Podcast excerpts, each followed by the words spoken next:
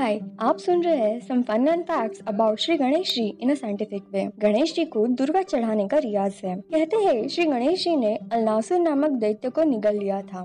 तब उनके पेट में बहुत जलन होने लगी। फिर ऋषि कश्यप ने 21 दुर्गा का एकत्र समूह बनाकर श्री गणेश जी को खाने दिया। इन्हें ग्रहण करने के बाद उनके पेट की जलन शांत हुई। अब क्या कोई घास खाने से किसी के पेट की जलन शांत हो सकती है? तो जानते हैं, ये जो दुर्वा है, जिनको डूब भी कहा जाता है, इनके न्यूमरस हेल्थ बेनिफिट्स इनमें एसिडिटी को ट्रीट करने की बहुत बड़ी क्षमता होती है। Also this durva can boost immunity controls sugar cures polycystic ovarian syndrome and solves many menstruational problems, cures constipation, treats obesity, cures bleeding of the gums, cures eye infection and stop nose bleeding so ये जो दुर्वा खाने के बाद उनके पेट की जलन शांत हुई वाली स्टोरी है वो सही है। Also it can beat any allopathic medicine क्योंकि इनका कोई साइड इफ़ेक्ट नहीं है। दूसरी चीज़ ये है कि गणेश जी का पसंदीदार पकवान मोदक। अब अगर मोदक का स्टफिंग देखेंगे तो वो नारियल और गुड़ से बनता है।